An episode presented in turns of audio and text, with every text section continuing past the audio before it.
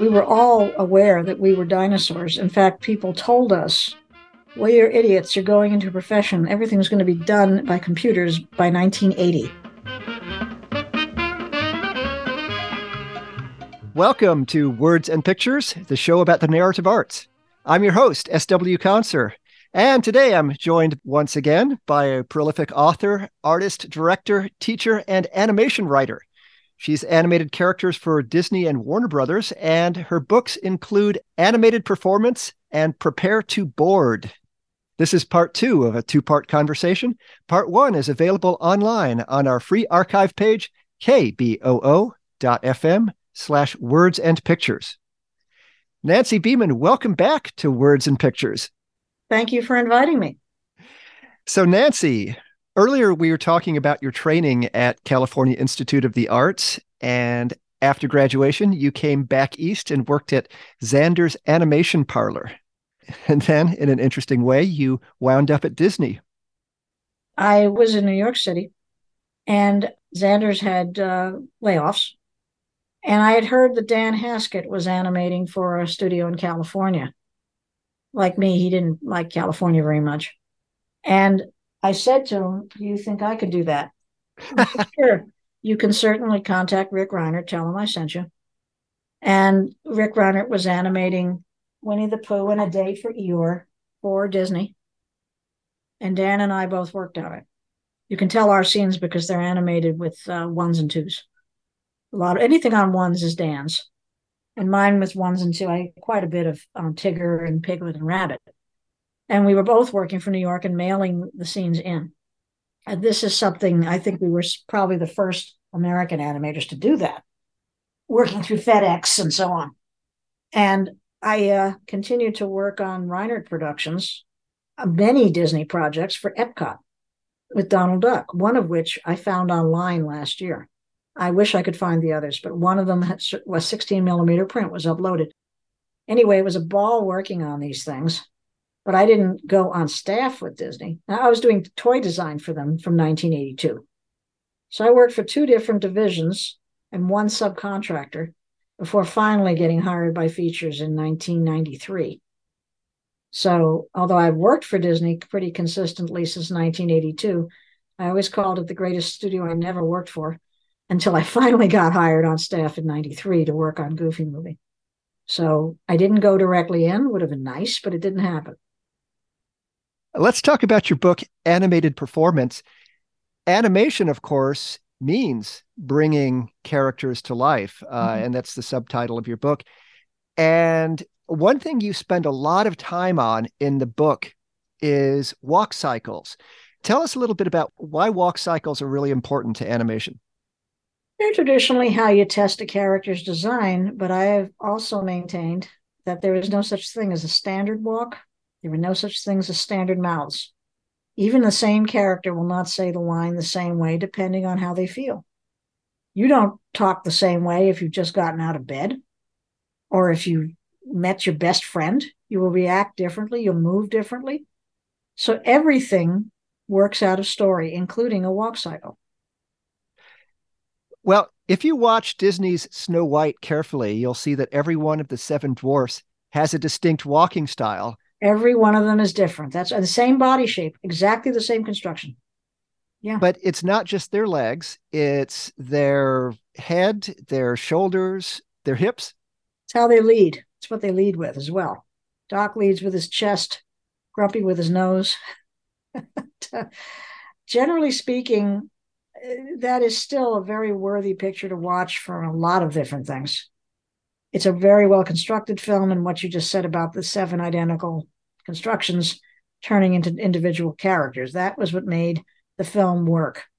Because the film story everybody knew the ending. Why did people cry? Because you learned to like these characters because you had to have characters. The, the traditional story of snow white has no characters. Little men are just little men. The princess is a princess the witch wants to kill her she does. She tries three times by the way and this is not done very wisely, was not done in the Disney film because it would make Snow White look rather stupid. But in the original story, it had a religious significance. And there were some definitely strange ways the queen tried to kill her. Uh, too tight corset was one of them. You couldn't possibly put that in a motion picture. But by using just the apple and the way it's staged and the way everybody cares for the princess, and also she is a charming character, people cried when she died, even though they knew the ending of the story. Now, Pinocchio was a good deal less familiar to audiences when the movie came out. Not as many Americans had read that story in 1940. And it is a gripping film. It is a one of the most nearly perfect animated films ever made, I think. Also, one of the most beautiful. It's uh, it's got nothing that I would have cut. That is pretty impressive. Some people considered it too dark. It's very well done. If you've read the original story of Pinocchio, Del Toro is closer to the book than Disney is, but he also is completely rewriting it because Bambi and Pinocchio were written by newsmen as installments. Yeah, they were serialized and they were a hot they were, mess. And they're a hot mess because Felix Salten kills off a squirrel twice, same squirrel, and has no idea what to do with the rabbit. In Pinocchio, characters are introduced and they're usually killed in the next in the same chapter. And the character of Pinocchio is a real he's a nasty piece of work in every sense of the word. But there is a gem of goodness in the story that the Disney storymen took that this is a, an inanimate object that comes to life. They made Pinocchio an innocent. In the Del Toro movie, he is still innocent, but he's closer to the horribly destructive character in the original. So both are great portrayals of Pinocchio, the character, superior to all the others I've seen. Totally different interpretations of the rest of the story because Collodi didn't have a continuing story. So you can build on that give it a construction which it never had in the original. One of the chapters in your book is called Is Sex Necessary? and includes such topics as masculine and feminine character acting. Yeah, that's funny because I was good and angry about someone who said that women, it's hard to animate women because their features aren't very expressive. Well, how could anybody say that? Have you never seen an actress before? Have you never watched a movie before? And there's a great quote from George, um, uh, the author of Game of Thrones, George R. About when asked, "How do you get such strong female characters into your stories?" He said, "I've always considered women to be people," and he's right. There is absolutely nothing in acting that is sexually specific. There are certain movements that can indicate specific sex, but as the Art Babbitt interview shows, he mentions a woman who walks very much like a man, shifting all the weight from side to side. She might be pregnant. She might have something wrong with her back. Men can move with a hip swinging action. It is not sex specific. So there's no particular acting or action that is inherently male or female. Obviously, the voices might be. But I didn't like the stereotypical thing that, well, we can't animate female characters, they can't act. That's nonsense. Just go with the character and their emotion. That's more important than their sex. You're going to be conveying the emotion and the acting. So really, animation is not about reality. It's much better. And it, I don't think it should be imitating live action. That's one reason I wrote that book. It was getting too close to it. You are looking for entertainment. You are looking for something that somebody other than your mother wants to look at. Both of those are quotes from Frank Thomas. Would anyone other than mother like to see this? so you want to do something that is interesting. And unlike any other form of art, it has to be projected, it has to be seen by an audience to be complete. It's all film, not just animation. You can't hang an animated film on the wall and stare at it. you you have to have it in a theater with an audience. It plays best with an audience. And also live action, it really doesn't do as well. I'm a big fan of Laurel and Hardy. And when I saw Sons of the Desert restored in a beautiful theater with a 300 people in the audience falling, it's like I'd never seen this movie before. That's the way it's meant to be seen. The Bugs Bunny shorts playing with the orchestra accompaniment are totally different than when they're on television. Yeah, you're right. The audience is is a participant, is a character. Well, in, the, in Bambi, the audience is definitely a character in the film but they participate in the other films. We, we are taken into confidence by characters. Bugs looks sideways out of his eyes. He's actually looking down. And this was in a new book called uh, Anvils, Mallets, and Dynamite, a history of Warner Brothers. Great book. Do read it. This is a young man who writes, uh, he's, a, he's a critic, not an animator, has totally different takes on these films than an animation person would. And I thought it was very well written. And he says that basically they're looking down at you because they're on a big screen and you're in a theater. It's not the same on television or on a video screen.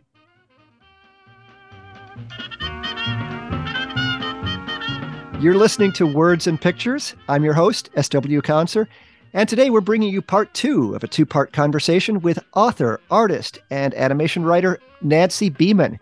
She's animated characters for Disney and Warner Brothers, and her books include Animated Performance and Prepare to Board.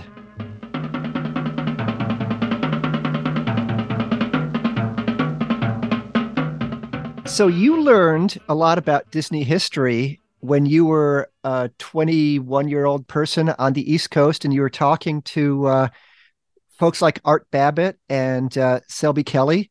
Who a lot were... more from Selby than from Art Babbitt and from a totally different perspective. By the way, she was apparently dating Babbitt during the strike. So she told me things about that strike that aren't in any book. Yeah, this was the Disney strike of 1941. 1941, 1941. And uh, we had a guest on the show some time back by the name of Jake Friedman, yes. and he authored a book called The Disney Revolt The Great Labor War of Animation's Golden Age. But he was really concerned with just original documents. And, There's one uh, problem with that. Yeah. Most people didn't talk about it until they were very old. Yes. We're no longer working because they were that concerned. A lot of people didn't talk until much later. So I know he only went with documents from the 40s, but that is only half the story. So I didn't write the book. I can tell you there's only one other book that even discusses it, and that's Tom Sito's Drawing the Line, which I gave him the title for. And it's a history of unionization in animation. I think it's a terrific book. And you can see a different perspective when Tom went to people who, uh, much later interviews, interviews done in the 1970s and 80s. So both books are useful. Yeah, uh, Kelly told me stuff that you know I couldn't believe actually happened, but apparently it did. So uh, both Walt Kelly, who went on to create the Pogo comic, and uh, Margaret Selby, who married Walt and uh, became uh, Selby Kelly. She was the one-time president of the Screen Cartoonists Guild. She certainly was. She and her first husband, Roger Daly, were union organizers, and she's the one who told me they had to sleep on the bedroom floor because people would be possibly shooting guns through their window. That it was very dangerous, a terrible time. Selby was the, the best description I can tell you about the treatment of the women in the studio. Selby told me that if a woman from Ink and Paint walked into the animation building for any reason, she was fired. But the men could go into Ink and Paint anytime they wanted. And I said, Did you meet Kelly at the studio? She goes, No. He would watch me walking to the ink and paint building out of the animation building window every day, but we did not meet until 1968 at Chuck Jones's studio. I said, Well, you didn't meet oh, at a Gosh. studio party? She goes, No, without a proper introduction. I said, Well, what about the commissary? She said, On my salary, I could not afford to eat there. You look at those old prices, oh, buck fifty for a sandwich. That's not in today's dollars. So a dollar fifty in 1939 would be something like $25 today. So Selby told me a lot about what it was like. And she went to work for Chuck Jones. Uh, she had her own studio. Fascinating woman. You know, nowadays we're hearing more about the women at Walt Disney, uh, just amazing talents like uh, Mary Blair, the concept artist. But uh, back in the 1940s, there was an infamous Disney form letter that would be sent out to any woman who might apply for an animation position. And it read in part Women do not do any of their creative work in connection with preparing the cartoons for the screen, as that work is performed entirely by young men. The yes. only work open to women consists of tracing the characters on clear celluloid sheets with India ink and filling in the tracings on the reverse side with paint according to directions. Yes, when I met Lillian Friedman Astor, she was rediscovered in the 1980s. She was the very first female animator. I am sorry, I do not believe there was anyone earlier than her. And she did a pencil test for the Max Fleischer studio of Betty Boop. Sent the Fleischer had a female cameraman, and so the camera woman was in cahoots with uh, Astor, or Friedman as she was known then. And uh, Dave Fleischer stood up and said, "Hire that guy." was told it's a girl. This isn't Shamus Culhane's Talking Animals and Other People. She was hired at, I believe, $25 a week. The men were getting a hundred. She said, I had to support my husband, so I took it. And that's more than Selby Kelly got at Disney's, by the way. The other thing that Lillian Astor did when I met her, she showed me that letter. She said, when Fleischer went to Florida to get away from the Union, I applied to Disney. This is, I still have the insulting letter they sent me, and here it is. Hers did not have Snow White on it. I guess it was from 39, but it was the same text. And I said to her, Things are better now. She goes, Are they? Just in that tone of voice. Wow. And if you look at Lillian's animation, there's a scene in a Fleischer cartoon called The Educated Fish where our little boy fish is playing hooky. Goes away from fish school, and he, a worm takes out a makeup. Uh, this is all Friedman's animation. She takes out a compact, puts on some makeup, says, Hey, big boy, puts the hook in the back of his jacket. And there's a 70 foot scene of this terrified fish swimming up, down, all around, up and down in a huge vertical pan. This is better technically than the Disney films of the time, the short films superb acting. She's she's adequately she's describing the terror of this character, and beautiful use of perspective. That wasn't good enough, apparently. So I can see why she was angry. And so she retired in 39, which is a great loss to animation. She was a very good animator. So it was not a happy hunting grounds for women. It was no queens of animation. We were Cinderellas, and most of us, most of them didn't get invited to the ball. Now, I met Retta Scott. I met a lot of these women. I met Retta Scott, Tissa David, but only meeting in some cases. But I did ask Retta a couple of questions. I asked her, being young and stupid, whether Eric Larson had helped her on any of her animation in Bambi. And she said, Well, I was in his unit, but no, that's my animation. It was Frank Thomas who recommended her to animate the dogs that are going to kill Faline. So, so much for women doing sweet, cute little things. And Retta Scott was a fabulous story artist. I've seen her boards for an unproduced sequence in Fantasia for the Grand Canyon Suite. I wish they'd made it, and boy, did she do a good job. And she was very nice when I met her. She was polite, didn't tell me I was a jerk for asking that question. So I always say animation should be about what's on the screen. It's not what you are, but what you do. But historically, that has not been the case. It's very sad because there's no reason to not hire anyone for talent in animation then or now because you never see the animator unless you're down on screen with them, like Max Fleischer say. There was no reason to ever discriminate, but people did. It was more discriminatory than live action because a man traditionally animated the women in the Disney films. Well, when you talked to Selby Kelly, who was Margaret Selby at the time, she told you that a lot of the grievances that led to the Disney strike of 1941 came from the women in the ink and paint department. There were a couple of things that happened. One was that um, there was supposedly some creative accounting coming out of Snow White where the profit sharing never happened. Yeah, um, she absolutely confirmed that. She said that was definitely one of the causes, but there were others that are not mentioned in that book. And she says that uh, there was an exclusive penthouse club on the roof of the animation building that was men only. Yes. Uh, had murals of naked women painted by Freddie Moore, and only the supervisors and directors were allowed up there. There's a funny thing about what happened to those that building. It's still there. Uh, there's a sequel to this story. There's a book called Animatrix by Heidi Guedel. Heidi was uh, an assistant when I was a trainee at Disney. I was a trainee there in uh, 78. And Heidi and uh, Leslie Margolin, who was a classmate of mine who was hired at Disney, the first CalArts graduate to be hired at Disney from the character animation program, first female one anyway. Uh, Leslie and Heidi never got out of the assistants pool. And they actually contacted the National Organization of Women to say this club is restricted, no women are allowed. And uh, rather than admit women, the club was closed. Now, that is in Heidi's book. Now, I do not know what's happened to it since. I do hope it's open to everyone now. I believe that the murals in the club still exist in the old Disney studio lot. So I wasn't there, but you can look it up in Heidi's book. It's called Animatrix.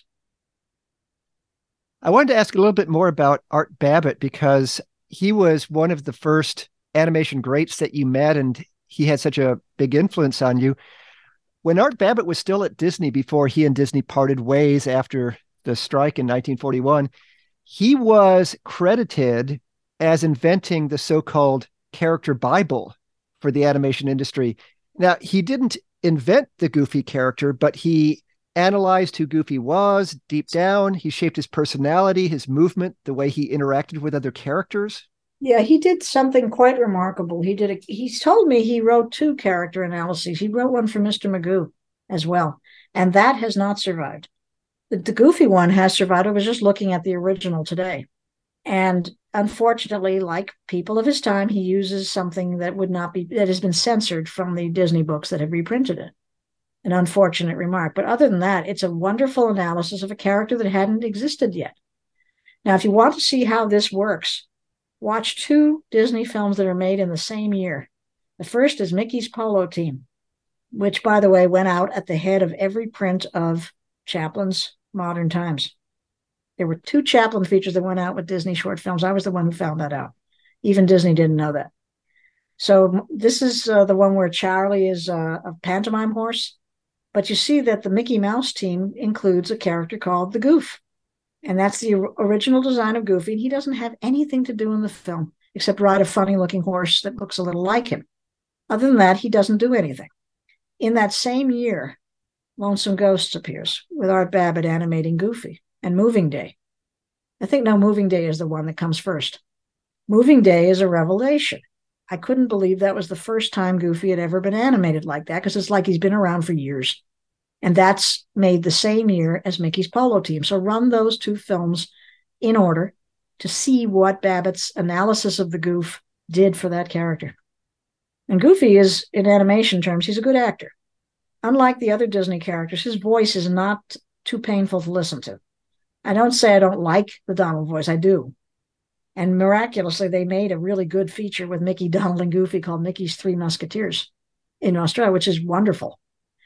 But I always thought that it was very difficult to listen to the Mickey and Donald voice because they were so forced.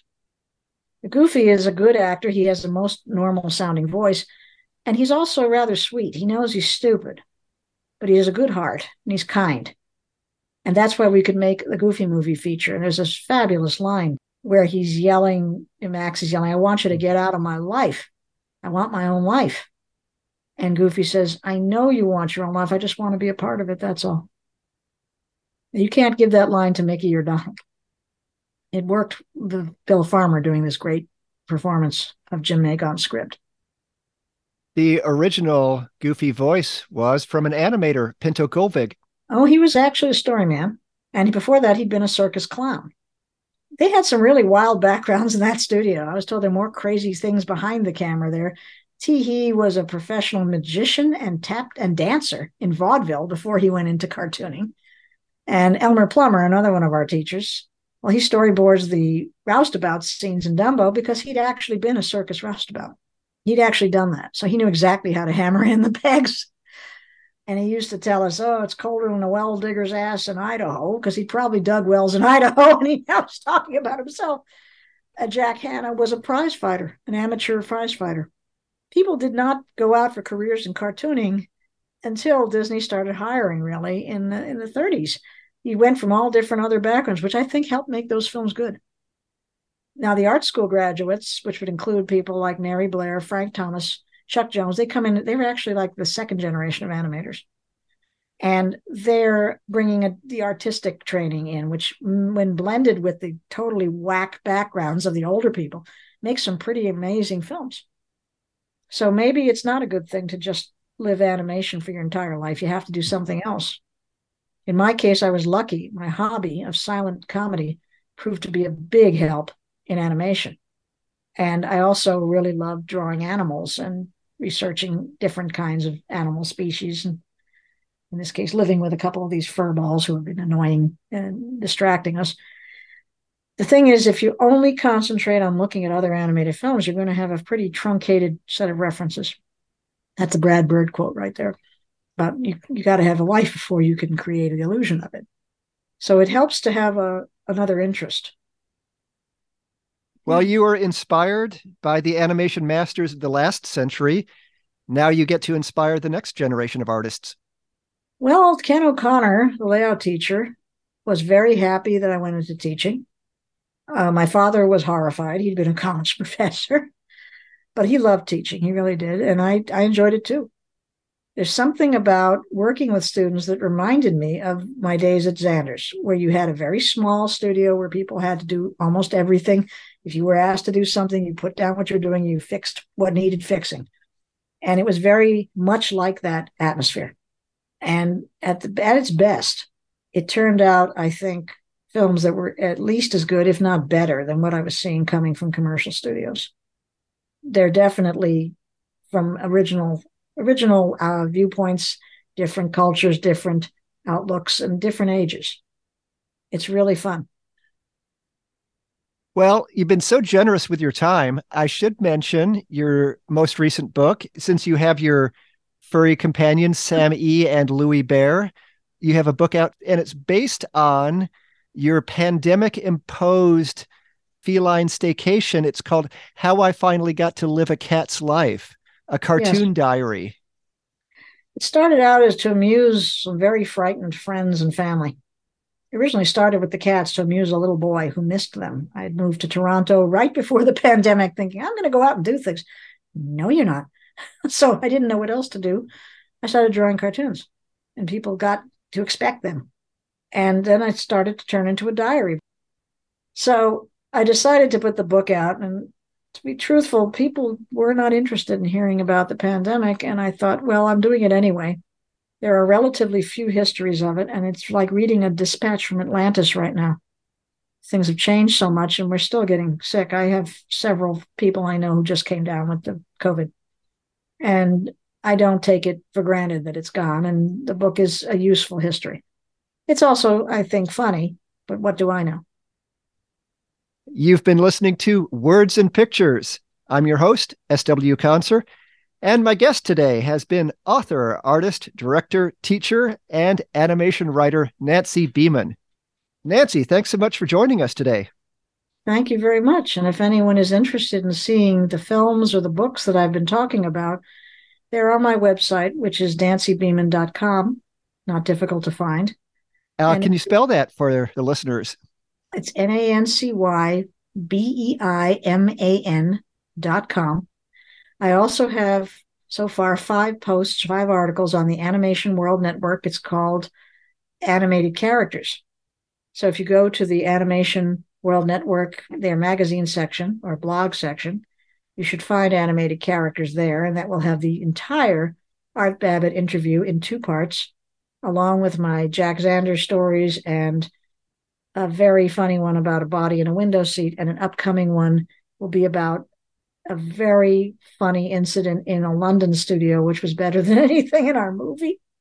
so, the uh, film Short History of Indians in Canada is on that site, along with Your Feet's Too Big and two other films that I produced, which are not generally been shown. Well, on that note, thanks again. And thanks to all our listeners on the radio dial and on the web. Part one of this conversation is available online on our free archive page, kboo.fm slash words and pictures. Part two will be posted later today. And be sure to follow us on social media at Words and Picture.